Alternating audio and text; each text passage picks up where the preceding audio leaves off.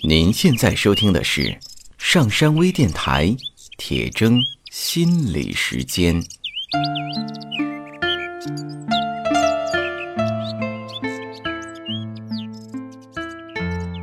欢迎收听今天的铁铮心理时间，我是上山微电台的主播上山。在上一次的节目当中啊，我跟铁铮老师说过，我们将会一起讨论发生在我们身边的啊正在发生的一些事情背后的原因所在。那么，下面有请我们著名的心理学家刘铁铮老师。铁铮老师你好，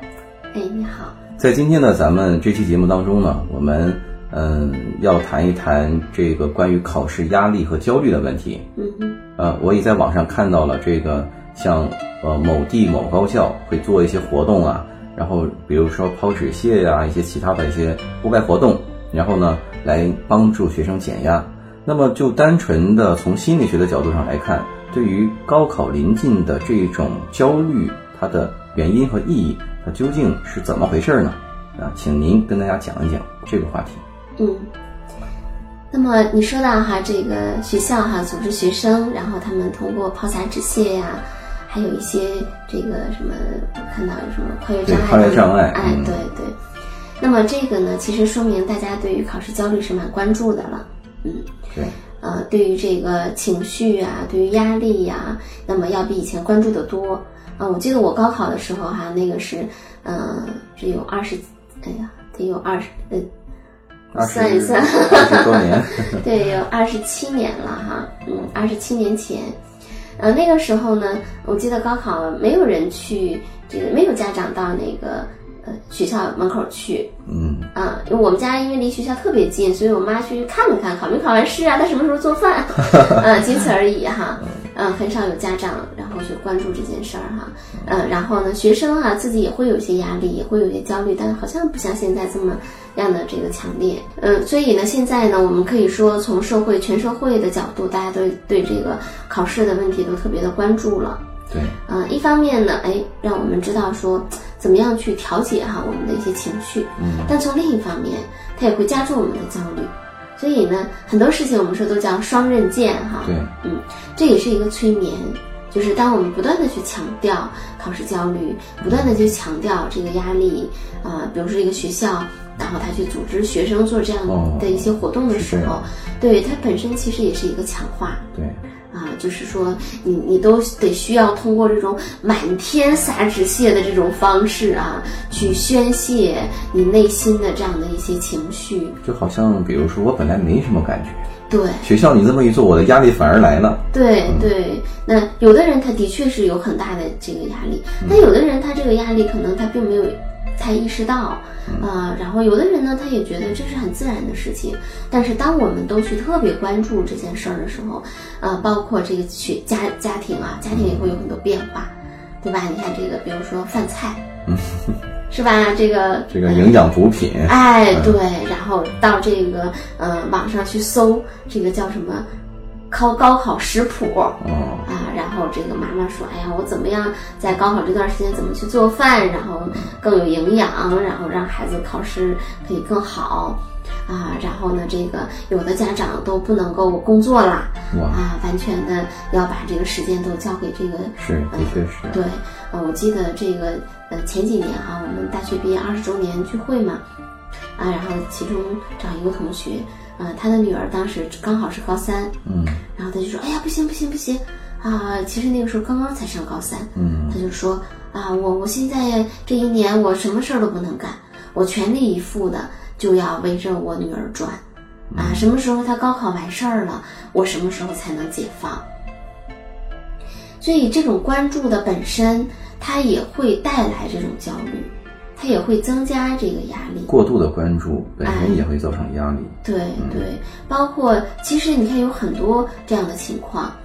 比如说以前哈、我们不没有抑郁这个词的嗯啊，心情不好。嗯，我现在回想哈、比如说呃高中的时候呀，然后这个包括刚参加工作的时候啊，等等的哈、包括我刚刚辞职的时候啊，其实是有一些时候是处在抑郁状态的，但那个时候没有这个词呀，我们就会用说心情不好啊、这样的一个描述。你也经历过这段时间，对对，然后呢，呃，但那个时候不知道说，哎呦，这个是抑郁哈，是抑郁状态哈，呃，就是说，哎呀，心情比较低落。可是呢，呃，当这个抑郁这个词出现的时候，你看现在很多人都会讲，哎，我最近抑郁了，嗯对吧？嗯，那么就是它也会让我们，就是它其实是一个催眠啊，让我们认为自己这个抑郁了啊，让让让我们认为自己非常的焦虑或者压力非常大，嗯，所以这个关注的本身其实它也会带来就是这个对于压力的这样的一些呃影响吧，嗯，对人的影响吧，嗯现在来说的话，整个社会包括各大媒体，包括我们所有在参加高考当中的这些家长朋友们，他没有办法不关注这个时代所致。对啊，对，呃，因为对于这个很多呃家庭来说哈，那么这个孩子的这个高考啊、我们甚至认为说它可能涉及到人的一生，嗯。嗯，那的确就会从上到下来关注了，对，嗯，那么稍微有一点点的这个风吹草动啊，政策上的变化呀，包括怎么样的话，都怎么样的话，都会让大家非常的焦虑哈，啊，所以这个也是呢，其实我们对于这个考试的一个呃认知，嗯那么带来的这个焦虑本身带来的这个焦虑，就是我们把它看得太重要了。那么我们每个人呢，在成长过程中，其实都会有某些事情，就是我们觉得是个坎儿，或者觉得说这是一个非常非常重要的事儿，啊，这件事儿如果没办好，可能就完蛋了。啊，或者是这件事儿如果这个搞砸了，然后我以后可能人生就没有什么机会了。但是现在回过头去看呀，啊，你会发现其实那些事情似乎也没有那么重要。嗯嗯，那么比如说，呃，十几岁的时候，啊、几岁的时候，可能因为一个玩具坏掉了，我们会觉得非常非常的伤心。对对对，然后，呃，十几岁的时候，可能一个好朋友这个转学了，从此可能再也见不到他了，你觉得这是一个灾难，嗯，然后呢，或者是某一次考试没有考好，然后呢，呃，或者是什么事情哈，我们都觉得呢像一个灾难一样，对，啊、非常非常的严重。呃，但是我们过了这个几十年，再回过头去看哈，会发现啊，那些事情其实也并没有那么严重。嗯呃，那么高考呢，其实也是这样，它的确对人来说非常重要。嗯那么这种重要呢，它也体现在我们为它准备了十几年的时间，嗯对吧？嗯、差不多十二年的时间哈、对甚至可能还要更长。那么这样的话呢，我们就会特别特别的去强调它的重要性了，因为这里面有一个时间的成本在里面。嗯但是如果我们过于去强调，认为它对人来说太重要，重要到我们所有的一生都要绑在这个考试上面，借助于这个考试的话，那事实上这也，那那其实这也不是一个这个事实哈。嗯所以有的人啊，我我最近哈、这个，嗯、比如说哈、这个大连哈、有一个牛棚网哈、嗯这里面有很多人，那么这里面呢，其中有几位呃朋友哈、他们是这个教呃英语的，而且在大连非常牛，嗯。啊、就是有一个老师非常牛，有一个校长非常牛，嗯、他是办这个培训学校的，然后那位老师呢也特别厉害，啊，他们就讲啊，他们以前就是这个呃英语都不好，嗯嗯、高考考的也不好，嗯、大学里面的成绩也很烂，啊，就考的也不是很满意的学校，嗯嗯，都是在后面以后，然后呢，他们在工作中啊，在生活中，哎，慢慢慢慢的找到了自己的这个方向，然后奋斗的目标，然后逐渐逐渐的他们才好起来的。嗯，所以有很多人其实都是这样的。对，比如说爱因斯坦之前他的老师说你就回去吧，别念书了。嗯嗯，但是后来他的成就我们有目共睹。嗯，所以那么高考的确是很重要，但是不是重要到说他呃，如果你考不考不好，嗯、然后你这一生就怎么怎么样了？那其实他也并不是这样的。嗯所以，如果你能够去理解这一点，所以它是个悖论呀，就是说你太重视它了，你觉得嗯，它是你一生中唯一重要的一个这个这个关卡。嗯。啊，你过得去你就过去了，过不去你就完蛋了。那如果你这样的把它放到这样的一个至高无上的位置上的话呢，它就会带来很大的压力，带来很大的焦虑，然后呢，它可能就会影响到我们的这个发挥。但如果我们说啊，那它的确很重要啊，我也准备了很久，但是呢，它也并没有说重要到，呃，是唯一的，嗯，我人生的唯一的一个考核，嗯啊，然后呢，是我呃未来人生的呃最最最最最最重要的事情。嗯，如果我没有把它放在这个位置上，我反而呢可以稍微的轻松一点儿，那么效果呢可能就会更好，然后把我之前的这个呃我本身的水平啊，就可能发挥出来。嗯，啊，所以它就好像是一个悖论一样。事实上，在现有的这个阶段，像高考的这些学生们，也的确是您所说的这种状态，因为他们现在所看到的，所每天所处的环境当中，那就是应届高考，高考选一个好的学校，能考上最好，所以他们本身的压力也是很大的。但是现在这个社会，包括家庭的更加的这种关注，会给他们的这个压力上再乘以一个倍数。对，你说这个特别的重要哈、就是呢，那么有很多的家长呀，嗯、他自己觉得自己的这个人生，嗯、比如说像我这个年龄啊，快到五十岁了哈、然后呢，那么呃，有的时候会觉得说，哎呀，人生就人生好像可以蹦跶的这个年头不是太多了哈，啊，然后呢，呃，一般来说，比如说我们四十几岁之后，嗯、比如说你在这个像机关里面，可能有的人觉得说，哎呀，我如果还没上去啊，可能上去的机会就不大啦。啊，有的人觉得说，哎呀，我四十岁啦，然后我还没有这个赚到很多钱，以后可能赚到很多钱的可能性也不是太大啦。嗯啊，或者是，哎呀，我本来其实是想做那个事儿的，嗯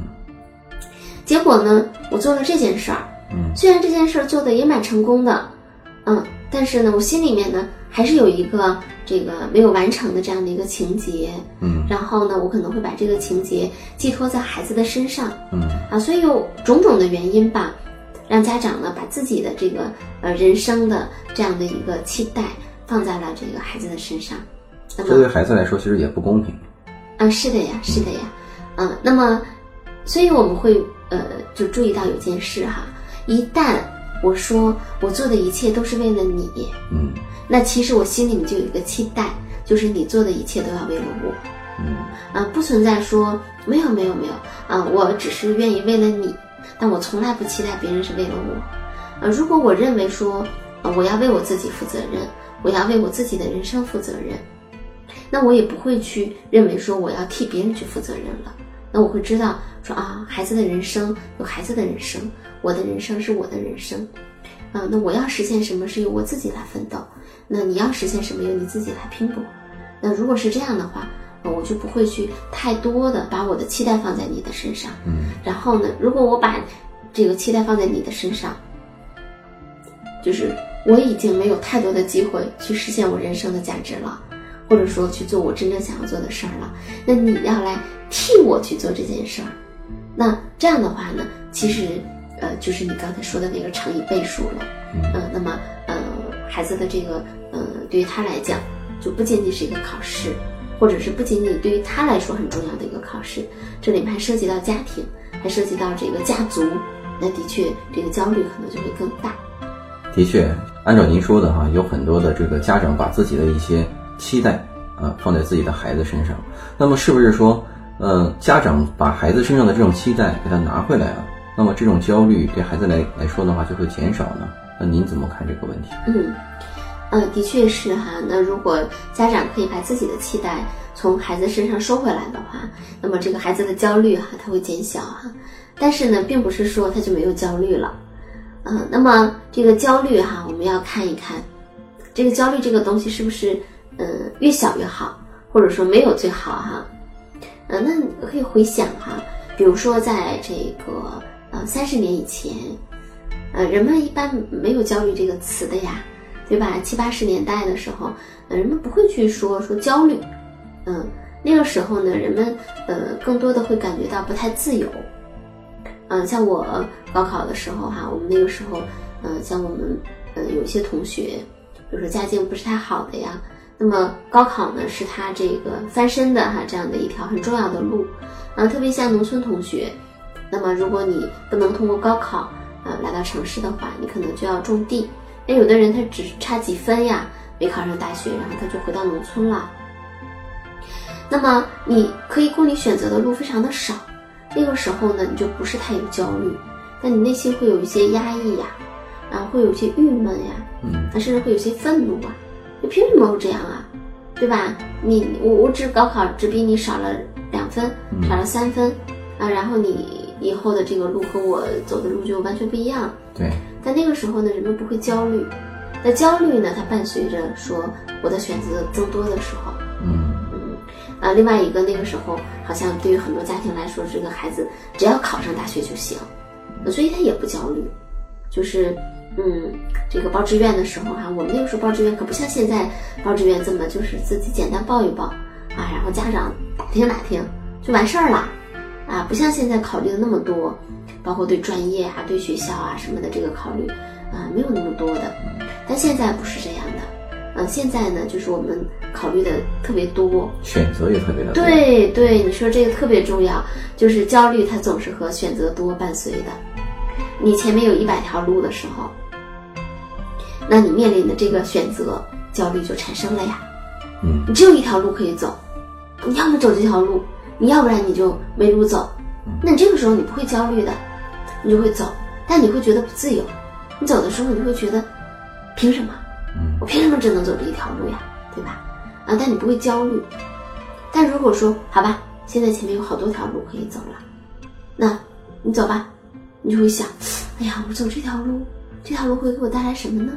啊，那条路结果会是什么呢？我选这个专业以后怎么样？啊，虽然现在看上去不错，那未来呢？啊，选那个学校会怎么样？所以呢，就是当这个选择增多的时候，焦虑就出现了。因此呢，也并不是说家长如果完全把这个期待收回来了，这个孩子就没有焦虑了，他依然会有焦虑。那这种焦虑呢，它是和自由相关的，就是当你面临的选择越多，你看上去越自由的时候，那么其实呢，对于人来讲，伴随的焦虑感就会增强。那是这样的哈，像现在这个时代呢，要比您之前举的例子所选择的这个自由度更宽。那么，那您说的焦虑跟自由有关，那么是不是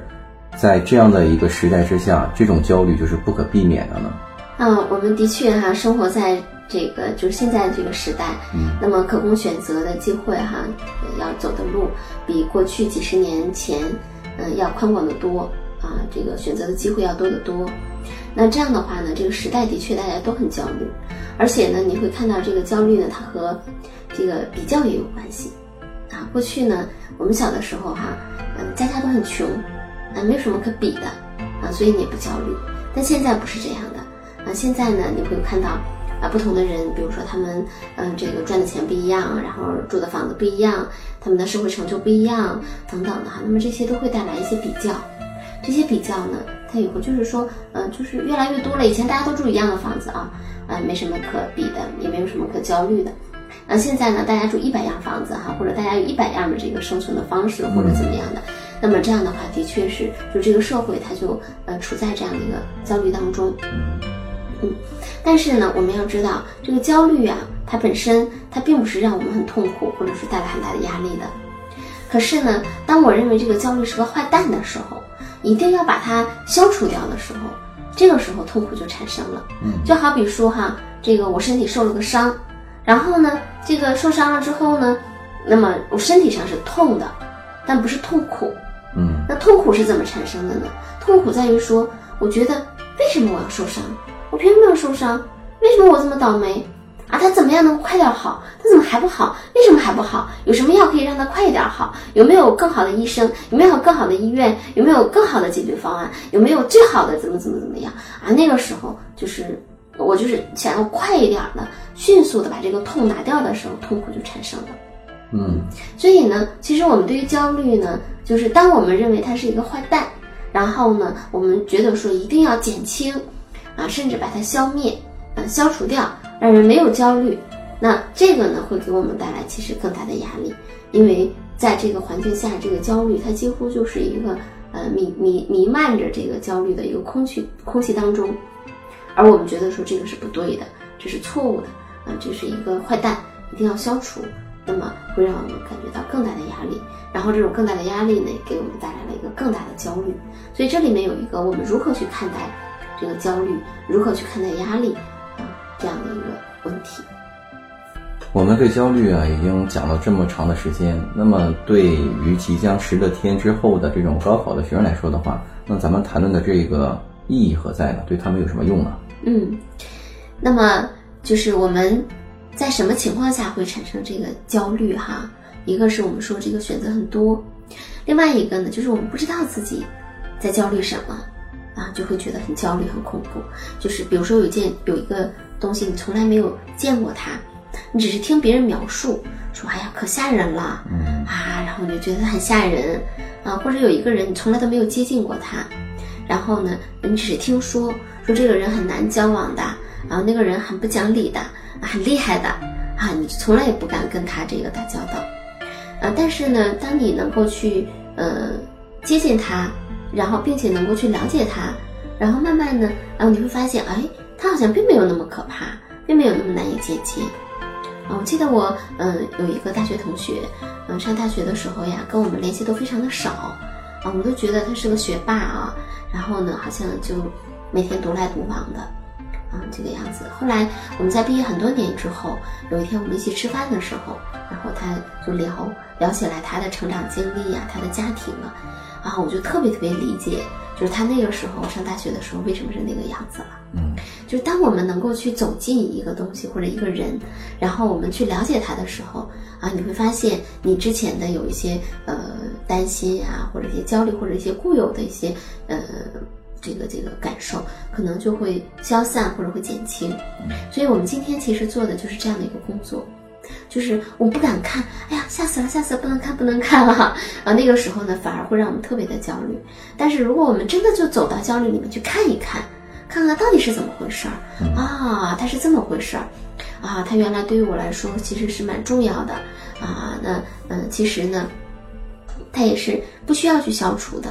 嗯，那么它和我们的这个时代，然后包括呢和我们的现在的这个呃我们的选择等等的都有关系。那这个时候你就会发现，它其实也并没有那么可怕。嗯，所以呃，比如说呃，其实之前也谈过很多这个关于焦虑，很多时候都是从具体要怎么去做啊，怎么去减轻这个焦虑啊等等的。但其实你还是不了解，对吧？你只是还是要和这个东西要对抗。嗯啊，但是当你能够去深入它，去了解它，去探索它，去理解它，那就发现啊，那并不是一个需要去对抗的东西。你既然不需要和它对抗，那它还有什么可怕呢？它其实也没有什么可怕。就承认它的存在，对接受它的存在，对，然后你接受不接受它的存在的呀？也就是说，能做到的是接受这个面对于自己的这种焦虑嗯。就可以了。